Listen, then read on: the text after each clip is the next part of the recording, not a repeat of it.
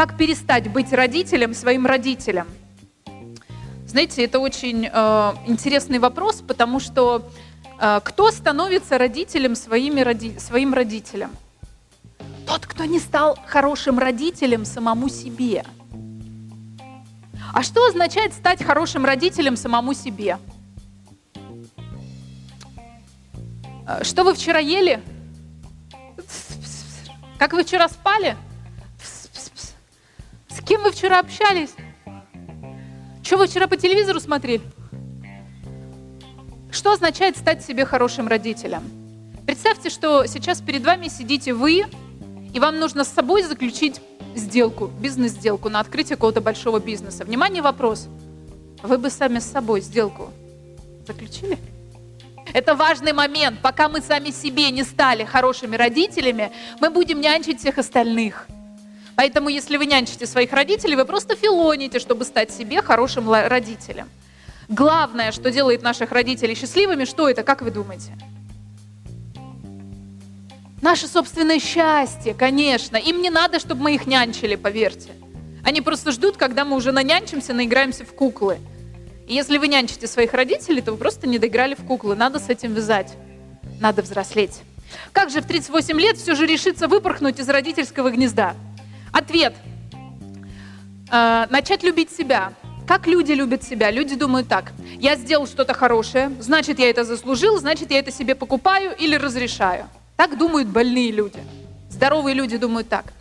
Я родился, я этого хочу, значит, я это могу, где бы найти план, как это получить? Чувствуете разницу?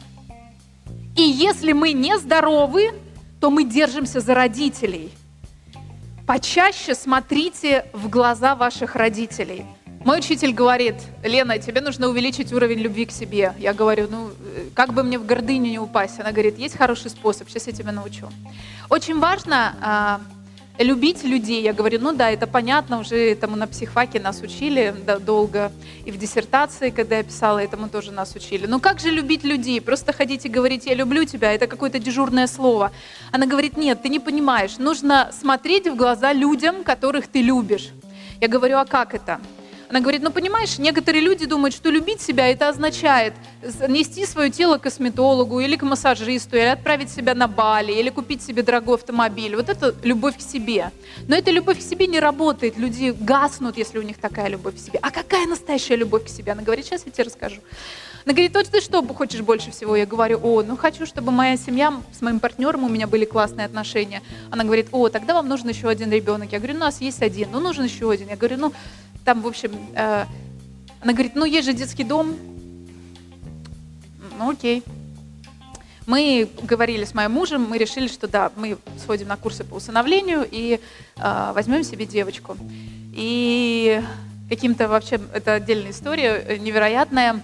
Э, мы едем э, в одну из областей нашей страны, мы знакомимся с ребенком. Я понимаю, что это, наверное, наша девочка.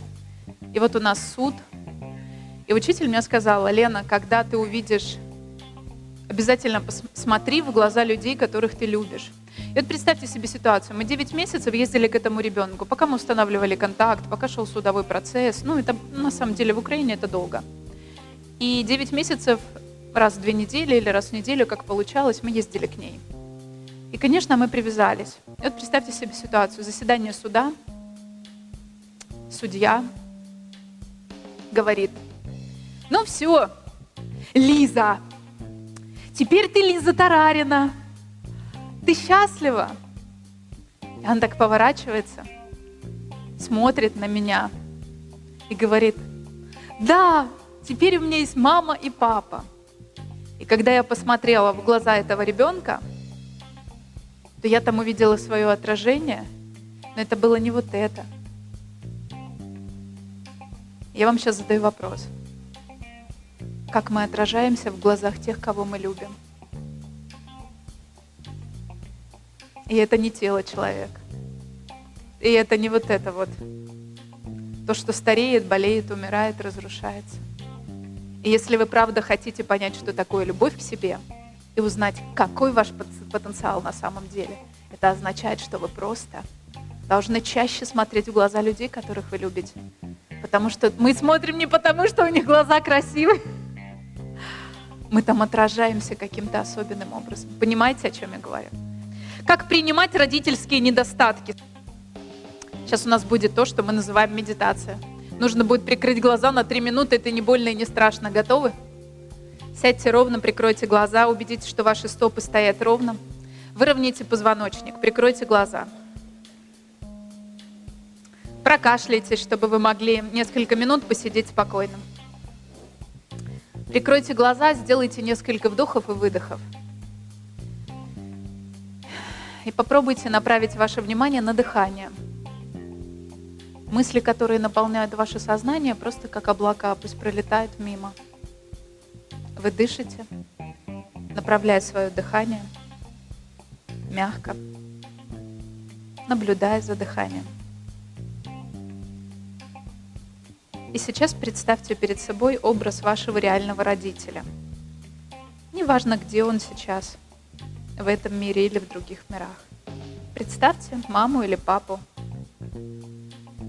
того, с кем захочется сейчас поработать, таким, какого, какого вы, каким вы его или ее помните. И где-то рядышком, на расстоянии вытянутой руки, представьте маму или папу, того же родителя, как если бы он был идеальный.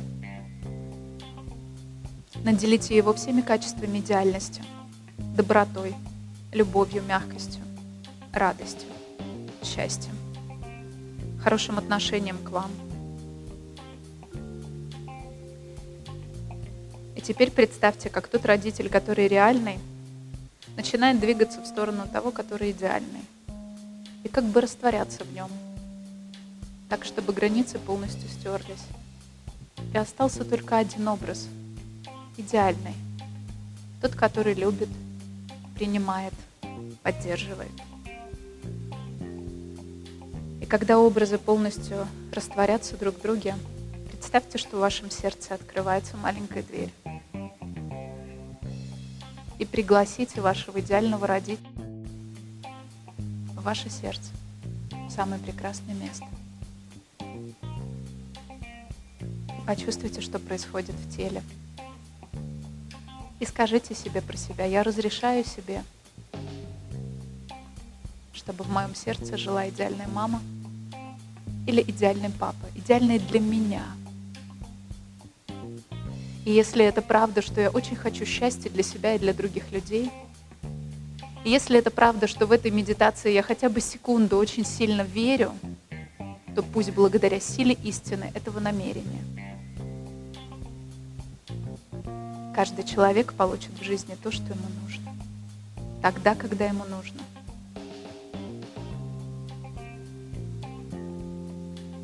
Сделайте несколько вдохов и выдохов. Когда будете готовы, мягко-мягко открывайте глаза –